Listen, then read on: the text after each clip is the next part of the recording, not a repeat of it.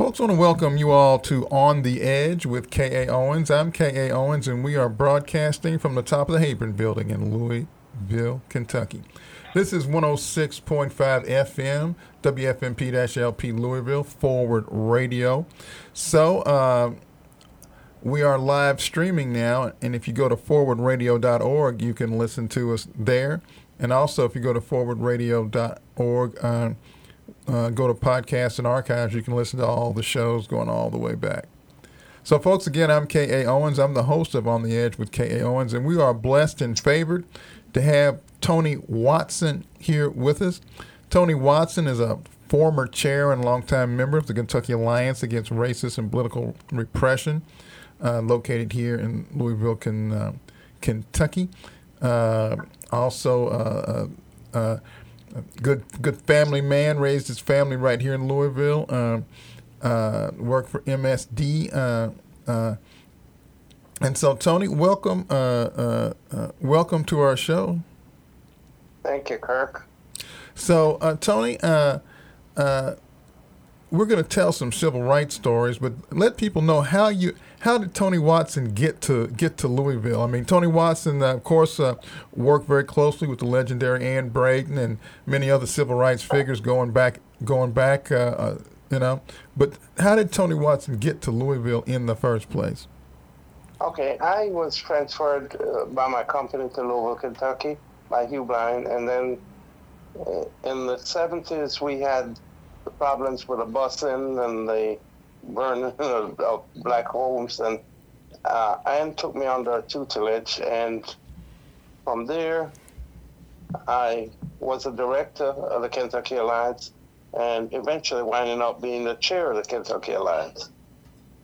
And there were many issues back then. Um, the Michael Newby, um, we can go on and on. And then one of the big projects was when the KKK come to town, we organized in our town, and that have been back since. Uh, the Fischer Packings, and then we had um, a numerous. Uh, we had we campaigned for black uh, police chief at the time, and that was done craftily with Anne Braden. Just a handful of people, really, and we wrote many letters to the mayor then, and um, we made many calls, just four people, and we were successful in getting him, Mayor Abramson at the time, to hire um, Chief White. Um, Robert White. Yes. Mhm. Our first black um, police chief. Yeah. So, folks, just so you know, uh, the Kentucky Alliance Against Racist and Political Repression is a over 40 year old civil rights organization uh, that had its ancestry with the National Alliance Against Racist and Political Repression, which was founded by the people who had helped get Angela Davis, the legendary Angela Davis, out of jail all those years ago. And then, and so, uh, uh, Angela wanted the people who had helped her to help other people, particularly around issues of um, uh, uh, police and prisons. Uh, we didn't have the term prison industrial complex. I didn't hear that expression until the late 90s when Angela started um, putting putting those three words together. But um, and so you had uh, uh, chapters all across the country. Originally, the Kentucky Alliance was a chapter, and then when that old structure started to break down, Kentucky Alliance became independent. Right now, there are sort of two alliances left. One is Chicago, and one is uh, here in Kentucky. We're the, the ones sort of left standing. And of course, um, those organizations part of the legacy of uh, uh, Carl and Anne Braden, who both passed on. Carl Braden died in 1975, and Anne Braden, uh, legendary Anne Braden, uh, uh, died in 2006. Uh, if you read the unabridged version of Letter from Birmingham Jail by Martin Luther King, he mentions Carl and Anne Braden as white people who really understood what needed to be done. So, uh, uh, Carl Anne Braden, legendary white anti-racist. So, uh, so, so Tony, uh, uh, what was Louisville like in those days back when you came along? I mean, um, uh, who was around? Well, back in the 70s, uh, you know, Anne Braden and myself, we had a lot of issues, and it was um, they had a lot of lining, a lot of rejection of, you know, African American people and foreigners, and then we sort of broke the barrier on that. Uh, Bullitt County, for example, and um, the housing problem. And then we had that uh, police problem. So we solved it, and we had newsletters, and newsletters went out all the way from the governor's office all the way down to the local mayor. And they all read it, and they all responded to the alliance, and um, we had some good response. Yeah. Well, the catalyst was Anne Braden, and uh, we had a lot of tricks up our sleeves to get to the politicians and the governor and the mayor, and uh, we used them to our best of our ability to get some good results. So, so many great people. Uh, uh, I remember when I came in uh, to the alliance, there was uh, uh, Bob Cunningham, uh, Tom Moffat, Antonio Wycliffe. I met them, and they they invited me into the alliance. in those days, the alliance had two meetings a month, a board meeting and a general meeting, and I would come to both and I would just learn. I would just listen and learn. Different people would come in with issues. Um, uh, politicians would stop by. Community activists would stop by. Just regular people would stop by with issues and concern. And of course, the uh, the building, 3208 West West Broadway, uh, just a very very educational process to learn about how the city of Louisville works from the point of view of ordinary people, grassroots people who are you know have issues of concern and trying to move society forward. So that's that's what I remember from from when I came in. Some of those great people, uh, uh, Matty Mathis, Rhonda Mathis, uh, just really really great great people. And we had Coleman. Yes, yes, yes. So uh, Anne had a great relationship with uh, the late Reverend Louis Coleman, uh, and uh, he was pastor of First Congregational Methodist Church and leader of the Justice Resource Center. And so there were certain people back in those days that would hold conversations at, at 10 o'clock at night, you know, and whatever they talked about at 10 o'clock at night, that was what would happen the next, the, the next day. Well, I, sh- I should mention that um, a lot of history is still back out at University of Louisville, and uh, we there's the Braden Center there at University of Louisville, and a lot of um, good information can be found there. Absolutely, y'all. Uh, the Anne Braden Institute for Social Justice Research is located at the University of Louisville. is on the second floor of Ekstrom Library. Second floor. Um, uh, uh, Kate Fosl was the founding director and now uh, Brandon McCormick uh, as as, as uh, wonderful uh, Kate Fosl, um, the biographer of uh, of Anne Braden. Uh, she wrote the book "Subversive Southerner" about Anne Braden, and also also founding director of the Anne Braden Institute for Social Justice Research at the University of Well, one one uh, I remember one incident that we brought to the that we brought to life was the uh, rubber town, and it emitted a lot of toxic chemicals in the air, and, and people in the West End, uh, quite a few of them were coming up with cancer and stuff like that, and the Alliance took over the fight and. Um, were able to get the Rohm and Haas and the other companies down there to reduce the, those emissions. So although it wasn't a 100% success, but it was, you know, a step in the right direction. So, folks, uh, we're talking about Louisville, Kentucky. Uh, uh, Louisville, Kentucky. Uh, I don't know, 750,000 people, something like that. I looked up, but anyway, we have an area of town called Rubber Town, and the reason it's called Rubber Town is because during World War II, there was a shortage of natural rubber to make the things that we needed for the war machine, uh, as we had to provide equipment for armies all over the world.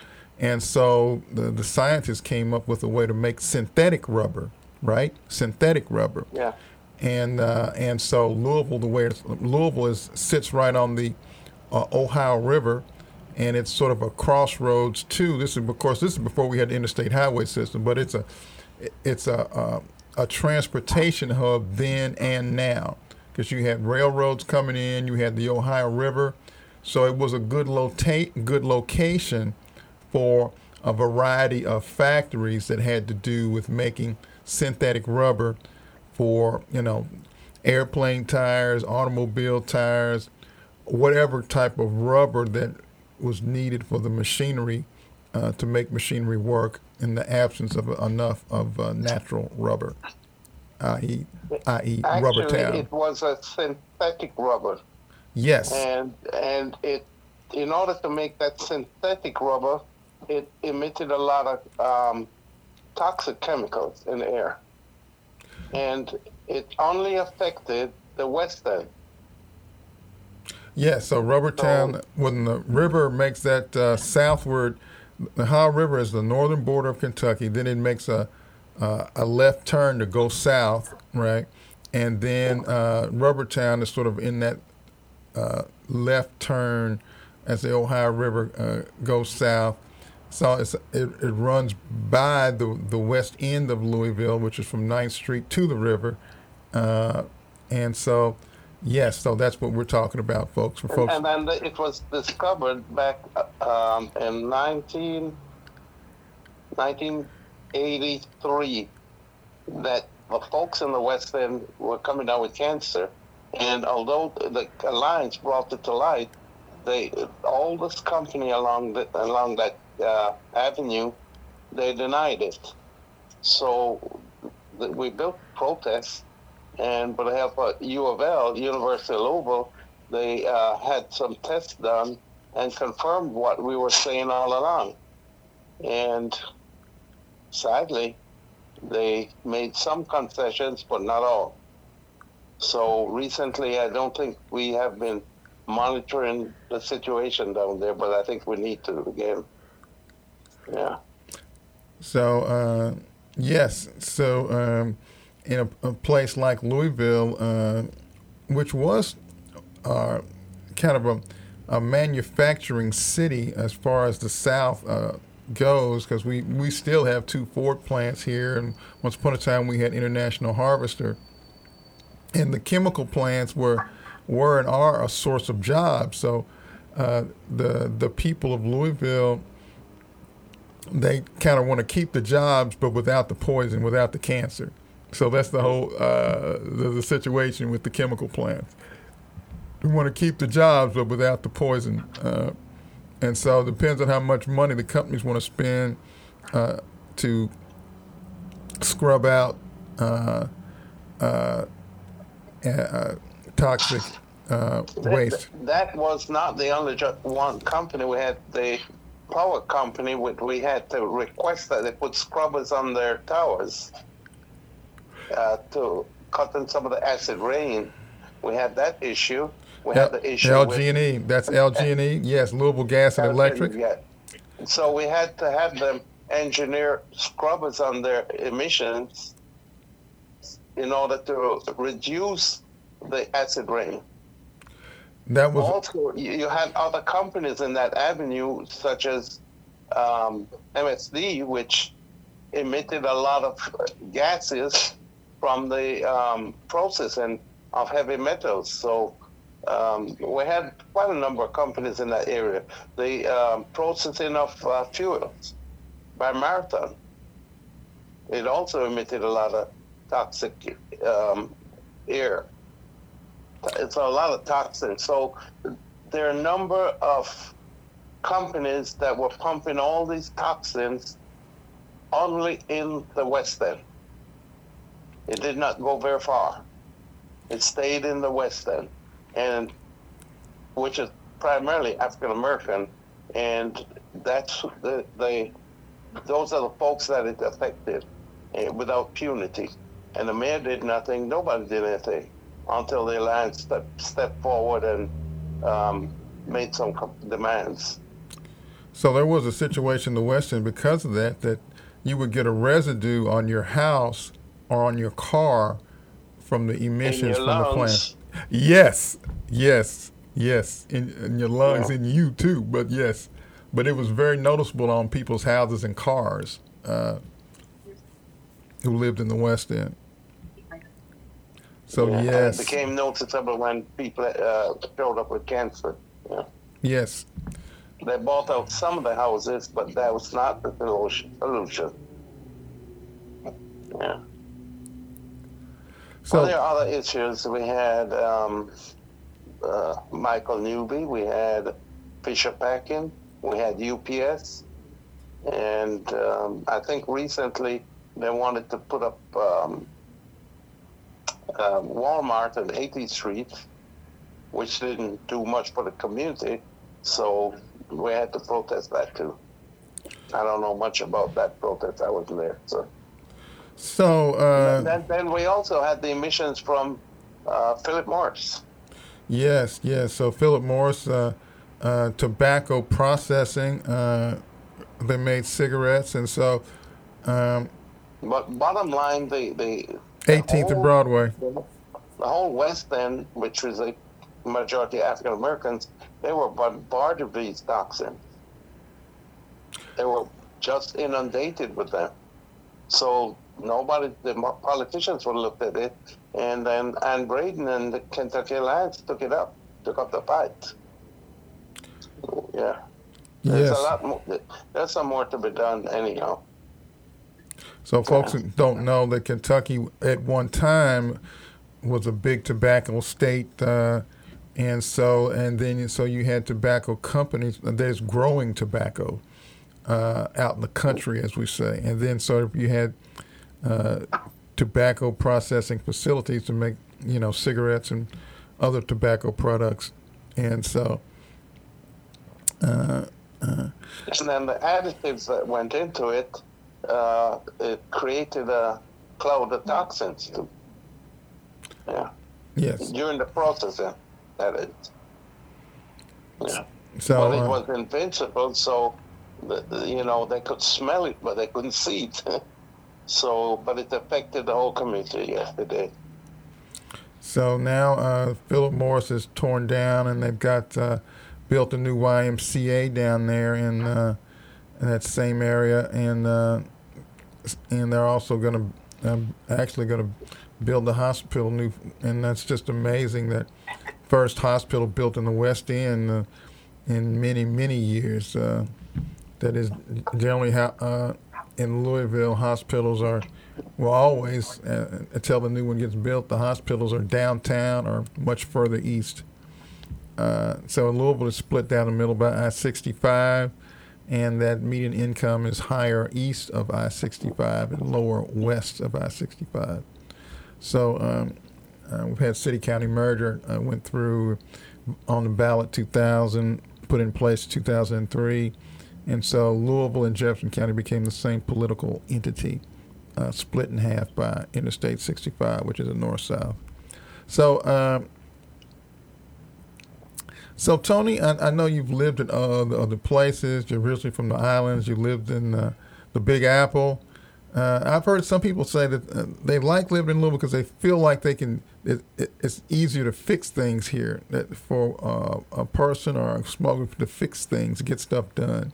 So, do you feel like it's you feel like it was easier for you or harder or just about the same for you to get stuff done in New York or, or here?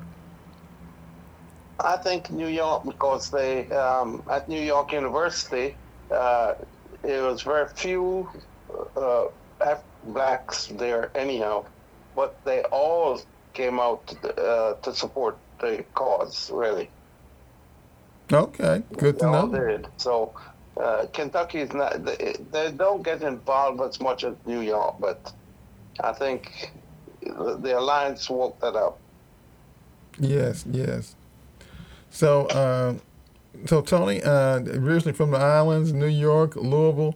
Uh, now you're living in Florida now. So what? Uh, and of course, I've been told that uh, that uh, white people are, are moving to Florida because Ron DeSantis is there and he's doing his anti woke thing. So, uh, So what's Florida like uh, politically to you? A total disaster. There's no black history in the school, no black history in the colleges, no no black books in the libraries. He's just anti. Wow, wow. You know, you you, you, you can you can teach uh, Jewish history, you can teach Asian histories in the school, but yet slavery started in 1619, the Holocaust started in 1942. They're 500, 500 years apart, and then he's and then he's now on TV saying slavery did not happen. Come on, do the math. So yes, yes. So so Tony, you've lived So in the even islands. though, even though Florida is a disaster when it comes to that, Kentucky needs to look closely at that. You don't know what's coming to Kentucky next. Yes, well, we've got some of that same Kentucky- flavor here. Kentucky, Kentucky senators, are all Republicans, and they're going to copy the senators. So we have to be prepared, and that's the job of the alliance. Absolutely, absolutely. It's kind of sad in a way that uh, the Republican Party today is not the Republican Party of uh, Theodore Roosevelt or um, uh, Ike Eisenhower or even Richard Richard Nixon. So, uh, or even of Reagan. I mean, uh, uh, Nixon did some very. I mean, Nixon, uh, Nixon established the Environmental Protection Agency. So, uh, But but this issue uh, should not be on the back of the Kentucky Alliance. You have the students at, at University of Louisville, University of Kentucky, uh, Sullivan University. They all need to take up take up the fight and run. Yeah, absolutely, absolutely. Yep. because we did a similar job at um, New York University. So. Uh, University, Lou- University of Louisville need to go back and revisit what happened back in the 60s, 70s, 80s, 90s, and get the guards up. Yes, indeed. And uh, since you mentioned U of L, we just have to. Uh, we do really do miss Blaine Hudson, who really just died too young. Yes. So, folks who don't know, Blaine Hudson was a campus activist back in the 70s and was actually expelled for fighting for black studies and went back to school and got his bachelor's, master's, PhD, and became the first black dean of arts and sciences uh, at the University of Louisville. So, uh, uh, and nobody understood better how to be an activist, a bureaucrat, a professor, uh, and to get stuff done in all three areas. Nobody understood all that better than uh, uh, the late Blaine Well, Hudson. well, you also you also had uh, Bob um, Dr. McMillan, Dr. McMillan, You who's, had who's passed on, and Dr. Hudson, uh, Dr. McMillan. You had Dr. Bob Douglas. Bob. Yeah, and you know some of the students that at the University of Louisville, they need to follow their example and pick up the ball. Absolutely, absolutely. Yeah, Dr. Douglas just died in the past couple couple of weeks. Yes, Bob Douglas, right? Yeah, so yeah, they're gonna So- they're gonna have a retrospective for uh, at uh, Speed Museum uh, June through October. So, folks, uh, Speed Museum is uh, And Dr. Uh, Dr. Bob Hudson, he always came to the university to the alliance meetings, and he put his his perspective on where we are and where we're going. And I know he always brings students the few times he comes, but what we need to do is those students and those uh, um, students, not just Bob, but um, all the other guys that have come to the lab, they need to pick up the ball and follow up on what um, Hudson and Bob was te- te- teaching. Bob Douglas and um, Dr. Mac, Yeah. Dr. Joe McMillan. Yeah, three great, great, great individuals. Yeah. So very they- lucky. They need to pick up the ball because that's the problem we have. Uh, at the University of Louisville, they drop the ball. You know, so when somebody dies, the, the, the work don't continue. So we need to make sure it continues. Yes, Or indeed. What they do would be in vain. Yes, indeed.